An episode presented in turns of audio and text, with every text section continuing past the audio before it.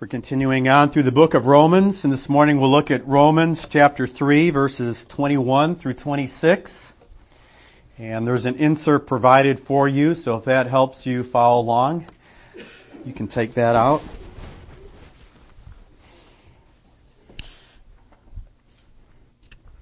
Romans 3, 21 to 26, but since it provides a transition here, I'll begin at verse 20 so we get just a little bit of context. This is God's inspired, inerrant, authoritative word. For by works of the law, no human being will be justified in his sight, since through the law comes knowledge of sin. But now, the righteousness of God has been manifested apart from the law. Although the law and the prophets bear witness to it, the righteousness of God through faith in Jesus Christ for all who believe.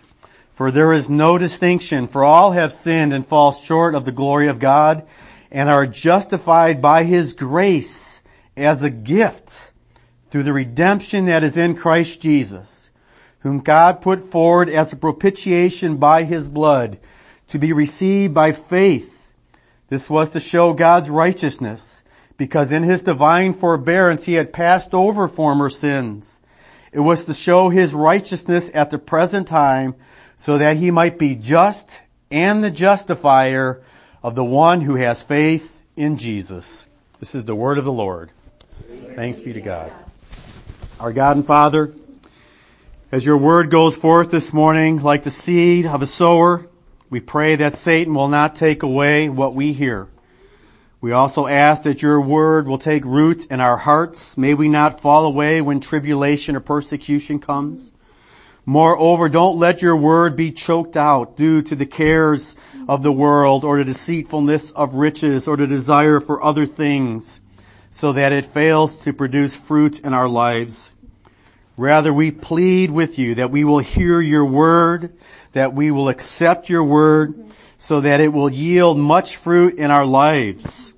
30 fold, 60 fold, even a hundredfold if your blessing would accompany the proclamation of your word, which is our heart's desire and our prayer. So we boldly ask this morning for your blessing.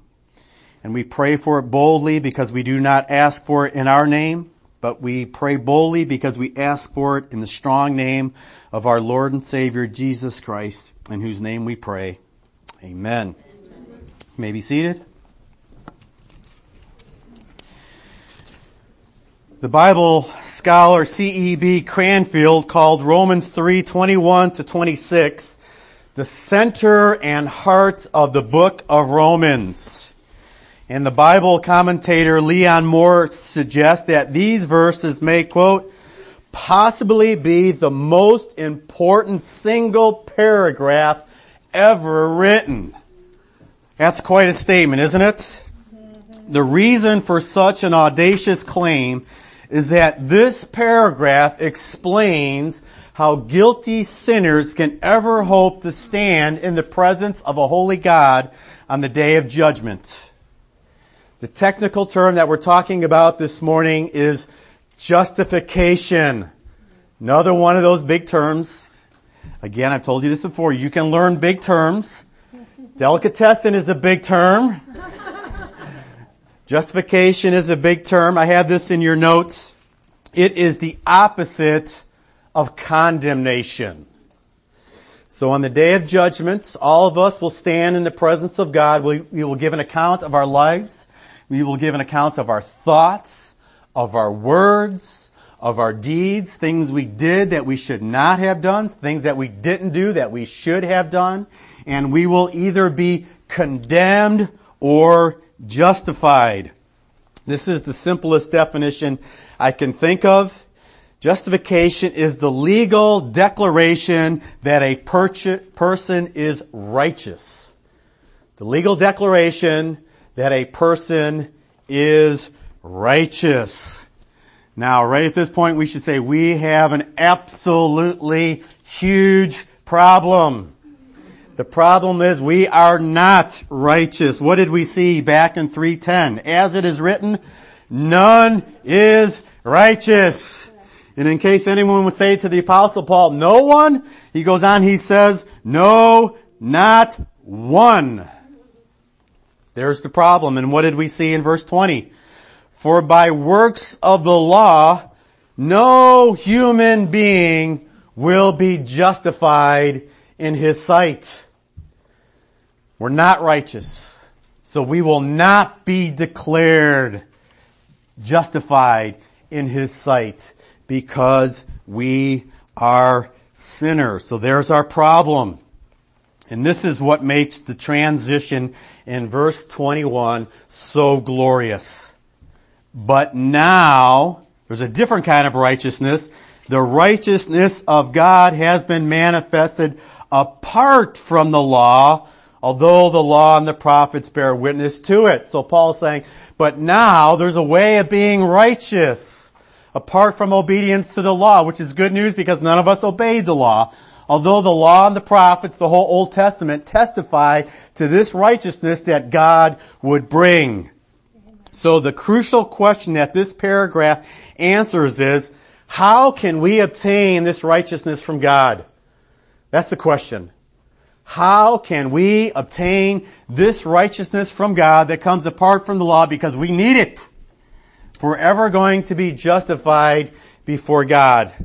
And we can answer this question with three points. Number one, the righteousness of God is by grace alone. Number two, the righteousness of God is by faith alone. And number three, the righteousness of God is by Christ alone. And if you've been at this church for any period of time, you've heard me say again and again and again, we are justified, we are saved by grace alone, through faith alone, in Christ alone. And you say, well, why do you say that over and over? Can't you think of anything else to say?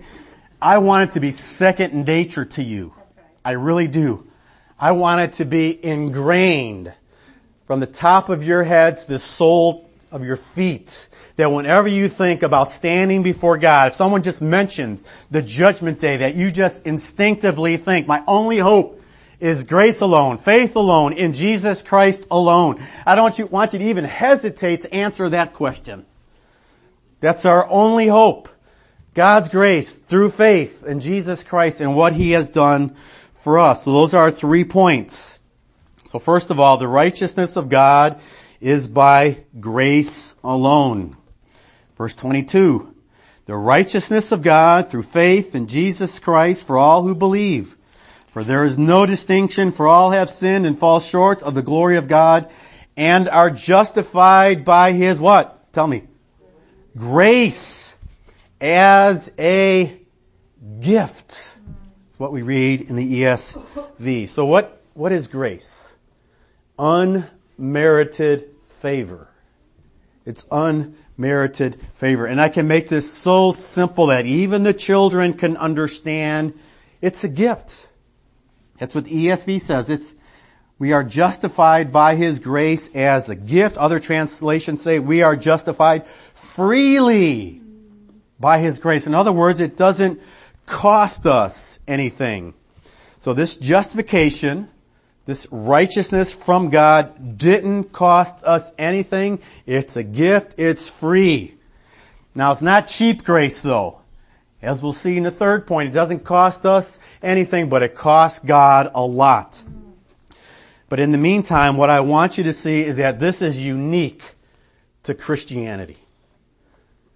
All the other religions in the world are basically merit based performance based. You have to work really, really, really, really, really hard and maybe, just maybe, God will let you into heaven. But Christianity is unique in talking about we are saved by grace alone. Maybe to help us appreciate it, we can compare it to Hinduism. A number of years ago, the Grand Rapids Press ran this story Conversion to Hindu faith tortuous. This is what the article stated in part. A West German businessman has completed his conversion to the Hindu faith by piercing himself through the cheeks with a quarter inch thick, four foot long steel rod and pulling a chariot for two miles by ropes attached to his back and chest by steel hooks. Others walk through 20 foot long pits of fire, don shoes with soles made of nails, or hang in the air, spread eagle, from hooks embedded in their backs. But what do we read in Ephesians 2, 8, and 9? For by grace you have been saved through faith, and this not of yourselves, it is the gift of God, not a result of works. So we read it here in Romans, it's by grace as a gift. We read that in Ephesians, it is by grace alone. Now that's really redundant to say that. By grace alone. Because if grace isn't alone, it's not grace. This is what Paul says in Romans 11:6. He says, "But if it is by grace, it is no longer on the basis of works, otherwise grace would no longer be grace." That's very important.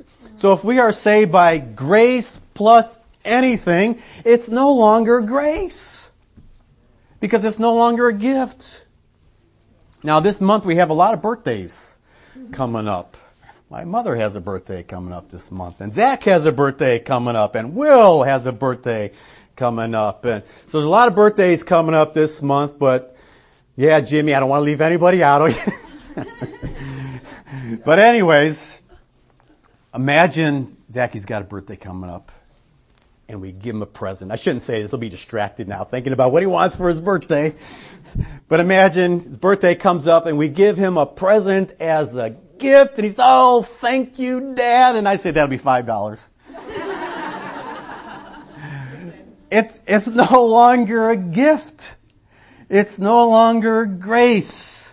So to say we're saved by grace alone really is redundant, but we have to say it because so many think that it's yes, God has to be gracious, but don't we have to at least do something, not for justification. It's all of grace. So we want to be really clear. The righteousness of God is by grace alone. And number two, the righteousness of God is through faith alone. And you can see that that is really emphasized in this passage.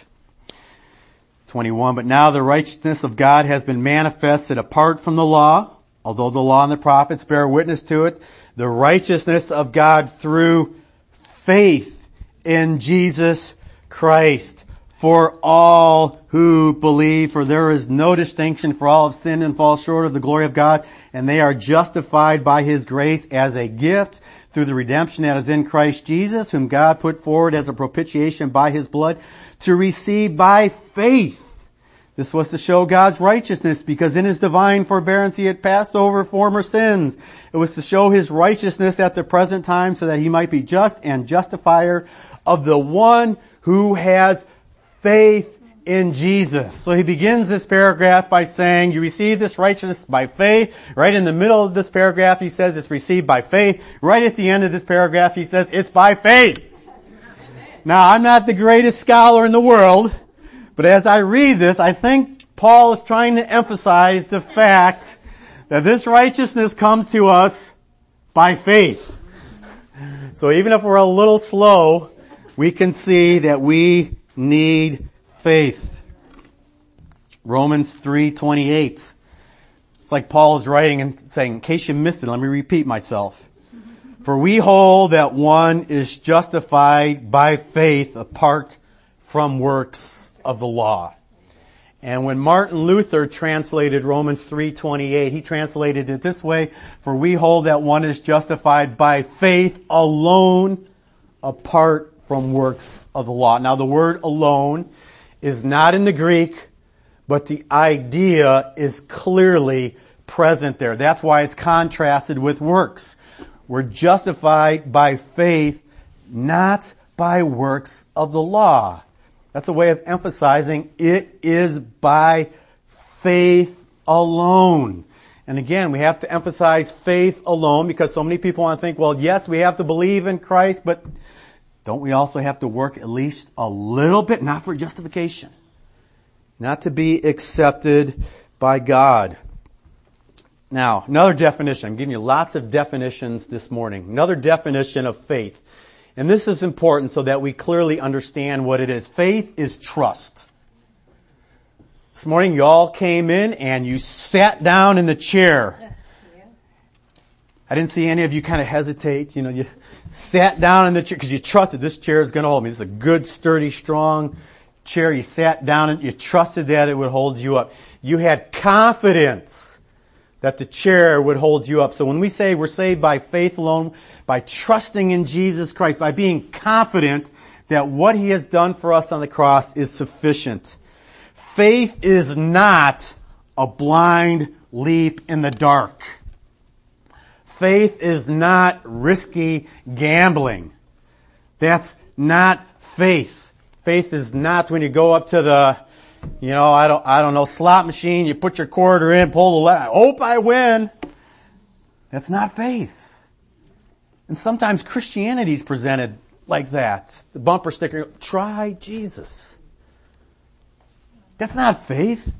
Try Jesus because maybe, just maybe, He can make a difference in your life. And sometimes we just present the Christian life as, you know, taking a gamble. You know, I've heard people say, even if it turns out in the end that there's no heaven, it's still worth it because the Christian life is the best life. It's, it's, it's like saying we're just, we're taking this gamble and, and we're hoping that it's, that it's the best life. That is not faith.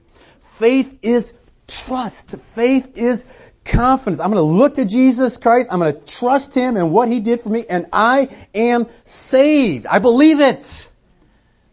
Not that there's not some wavering here or there. We, we do have that. Maybe even like you sit down in a chair occasionally, you're like, okay, this one seems a little wobbly. But it's faith. It's, it's trust. And think of it this way. If it's just taking a risk, does that honor God? It doesn't honor God. I'm reading John Piper's latest book, A Peculiar Glory, and he talks about how unwarranted trust is no honor to the trusted one. And he gives this example. It's a simple example, and I think it, it helps to make the point. He says, suppose you meet a man on the street whom you do not recognize and he gives you a bag with $50,000 in cash and asks you to deposit it in the bank for him. So, yeah, I'll deposit it for you. he says that his account number is in the bag. You are surprised because you do not know him at all. You ask, why do you trust me with this? Suppose he says, no reason. I'm just taking a risk. That is the effect of that, or excuse me, what is the effect of that faith in you? Does it honor you? No, it does not. It shows the man is a fool. But suppose he says, I know that you don't know me, but I work in the same building you do. And I have watched you closely for the last year. I have seen your integrity in a dozen ways. I have spoken to people who know you. The reason I am trusting you with this money is that I have good reason to believe you are honest and reliable. And then he asks this question, now, what is the effect of that faith? And he says, it truly honors you. Why? Because it is based on real evidence that you are honorable. And I think that's so important. God is not honored by a blind leap in the dark, by us just taking a chance. He's honored when we say, I trust you, I'm confident in you because I know who you are. Now here's the crucial question we need to ask. Where does this faith come from? And we can stay right in the book of Romans. Romans 10:17. So faith comes from hearing and hearing through the word of Christ. This is a great passage for preachers. I love this passage because I want you to be filled with faith. And it says, where does faith come from? And it tells us it comes from hearing and hearing through the word of Christ. Now the word of Christ, I won't get into all the technical grammar of the genitive in the Greek, but there's two possibilities. It comes through hearing the word about Christ when we read the Bible, or it could be from hearing Christ's word. In other words, hearing Christ speak. And I think that's how we should understand it. Faith comes from hearing and hearing through the word of Christ. This is practically how it works. God's message goes forth, His word is proclaimed, and you don't just hear the word of a man, you don't just hear the pastor behind the pulpit, but you actually hear Jesus Christ speaking to you through His Word. In John 10, Jesus I am the good shepherd. The sheep know me, and my sheep hear my voice. In 1 Thessalonians 2, 13, Paul told the believers there that they accepted the Word as it actually is, the Word of God and not just the word of man. I think that's absolutely fascinating. And hopefully all of us have had that experience. We listen to a message and yes, it doesn't matter who the man is. It could be anybody, someone on the radio. Maybe we never even heard their name before, but we listened to what they said and God spoke to us. It was clear as day. And when God speaks to you, guess what? You believe. You believe.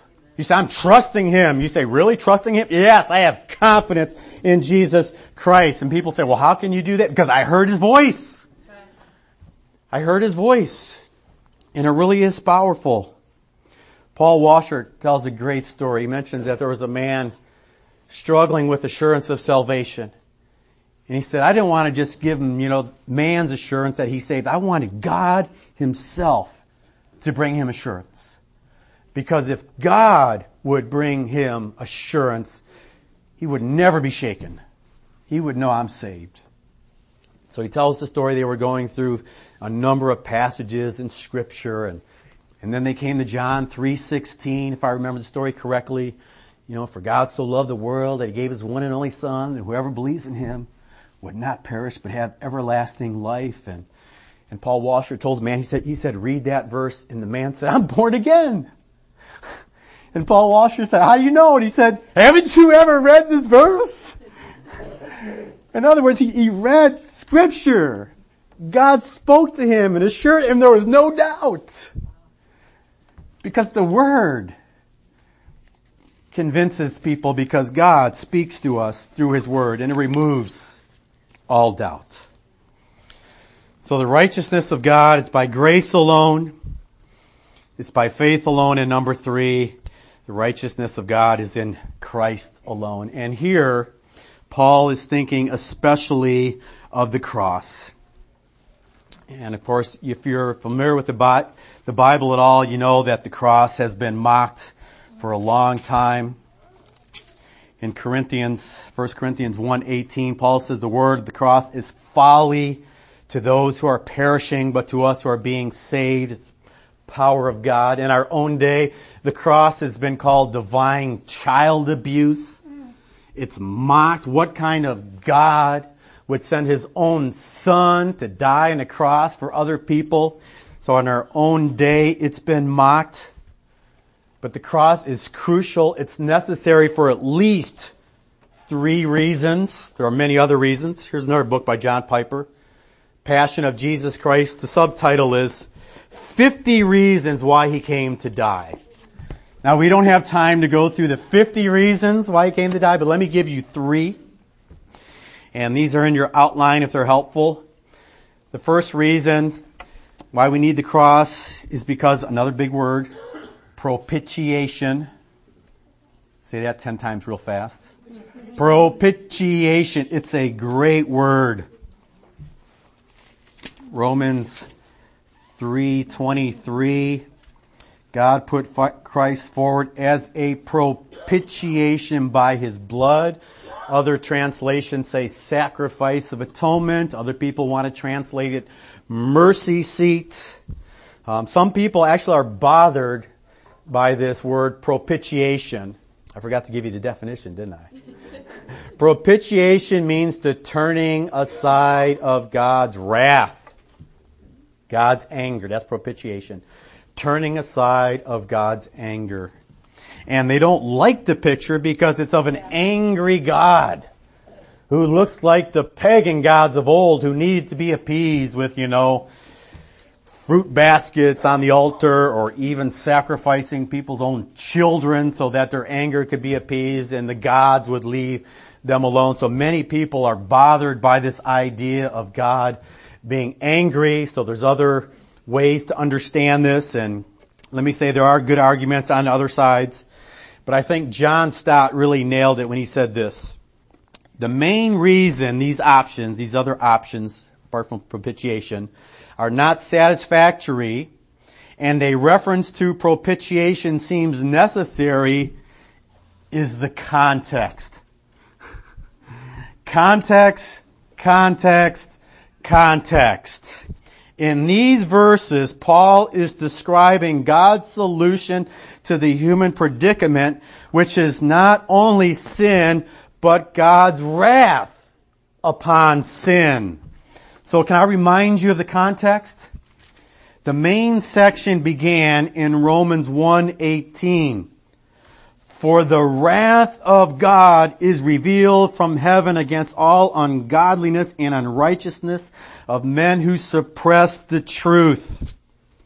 And then in 2.5, Paul again talks about wrath. But because of your hard and impenitent hearts, you are storing up wrath for yourself on the day of wrath when God's righteous judgment will be revealed. And in 3.5, he talks about God's wrath again. So the context is very important. Right at the beginning of the letter, we saw, if you recall, Paul said he was eager to preach the gospel, and then he gave three reasons. He said, I'm eager to preach the gospel because I'm not ashamed of the gospel, because it's the power of God unto salvation, because in it the righteousness of God is revealed. And then he began his first major section by saying, God's wrath is revealed against men who are wicked. And now he says, but there's a righteousness of God available by grace alone, through faith alone, because of the cross. And on the cross, God's anger is turned away from us and it's directed toward Jesus Christ who was punished for our sin. So that's very important to understand. God's anger is not directed towards us. So the cross provides a propitiation. It also provides redemption which is the purchasing of God's people. Redemption, the purchasing of God's people. Verse 23, for all have sinned and fall short of the glory of God and are justified by His grace as a gift through the redemption that is in Christ Jesus. This is a beautiful word. We find it all throughout the Bible. This is a commercial term. It's borrowed from the marketplace. It was used in the Old Testament of slaves who were purchased in order to be set free. It's described of Israel who was redeemed out of Egypt because they were slaves. And it was talked about Israel who was redeemed out of Babylon because they were taken captive. God brought them back into the land. So we are redeemed. God paid the price for our salvation. In Mark 10:45, Jesus said, "For even the Son of Man did not come to be served, but to serve and to give his life as a ransom for many." And then in Acts 20, verse 28, Paul is talking to the Ephesian elders and he says, "Pay careful attention to yourselves and to all the flock in which the Holy Spirit has made you overseers to care for the church of God." Which he obtained with his own blood. And Pastor Tom said it a little earlier during the confession time. We were bought with a price. We are not our own. We were redeemed by the precious blood of Jesus Christ.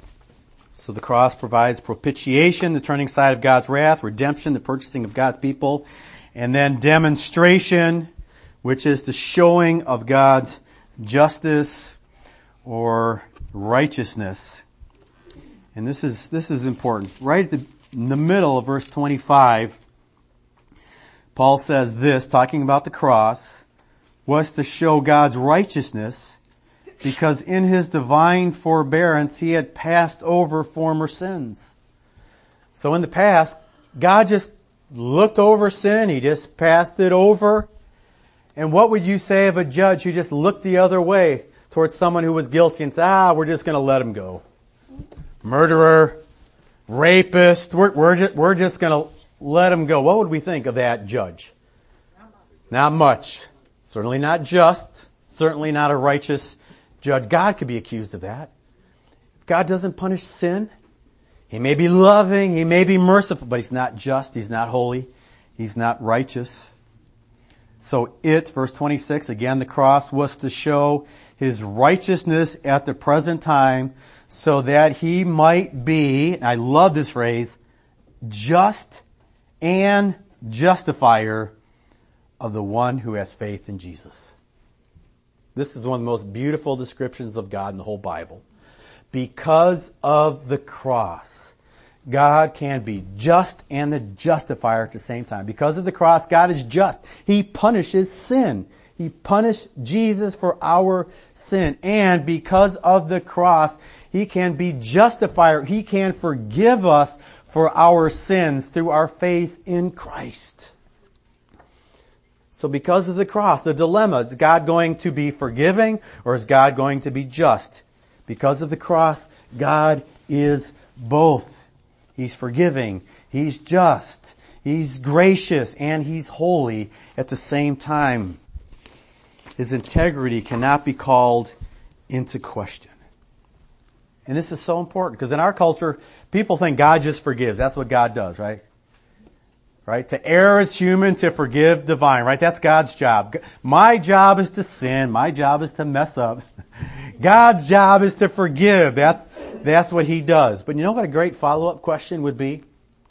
If you had a chance to talk to someone honestly about forgiveness, what does it cost God to forgive you?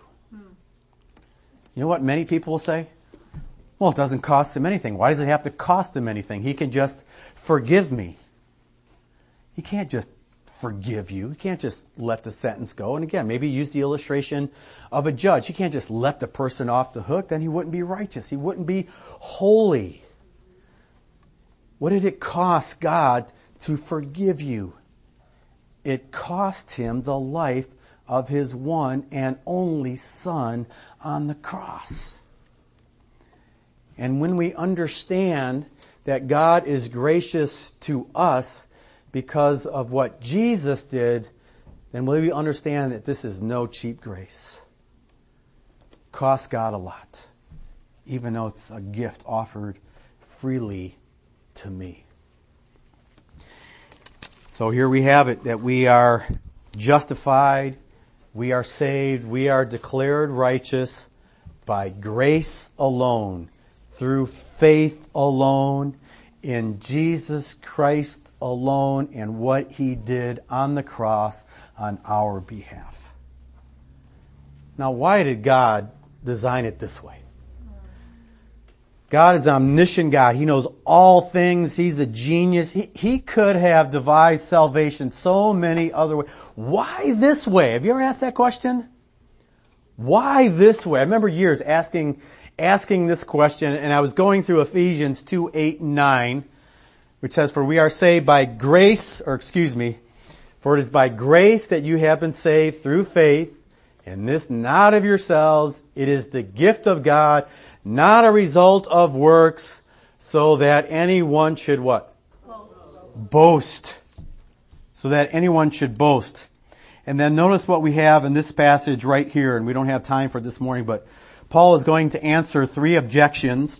And the first one is found in 27 what then becomes of our, our boasting? What do we have to brag about? We used to be able to brag that we were Jews, the Hebrew of Hebrews, that Abraham was our father. What do we have to brag about now? What do we have to boast about now? What becomes of our boasting? It is excluded. By what kind of law? By law of works? No. But by the law of faith. Why grace alone? Through faith alone? In Christ alone? because we are left without any boasting at all. The ground at the foot of the cross is level. We all kneel there and we are all humble. There is absolutely no room whatsoever for pride in our salvation. Because we didn't contribute anything to our salvation. Quote John Stott once more, except the sin from which we needed to be saved. God's the one who's gracious. God's the one who even gives us faith as a gift and provides Christ to provide for our redemption. Why this way? Let me give you one more sola. we got grace alone, faith alone, through Jesus Christ alone. What's the last one? To the glory of God alone. That's why it's designed this way. Because then God gets all the glory. So if you're sitting there this morning and you say, well, I want to boast, then go ahead and do this. Boast in the Lord. Paul said, may I never boast except in the cross of our Lord Jesus Christ. Let's close in prayer. Father, we thank you for this great salvation that is ours in Jesus Christ. And Father, I want to pray that as our understanding of this great salvation, this great justification, this righteousness as a gift from you, as it penetrates our hearts, I pray that it would result in great humility and great boasting in you and in the cross. And it's in Jesus' name we pray. Amen.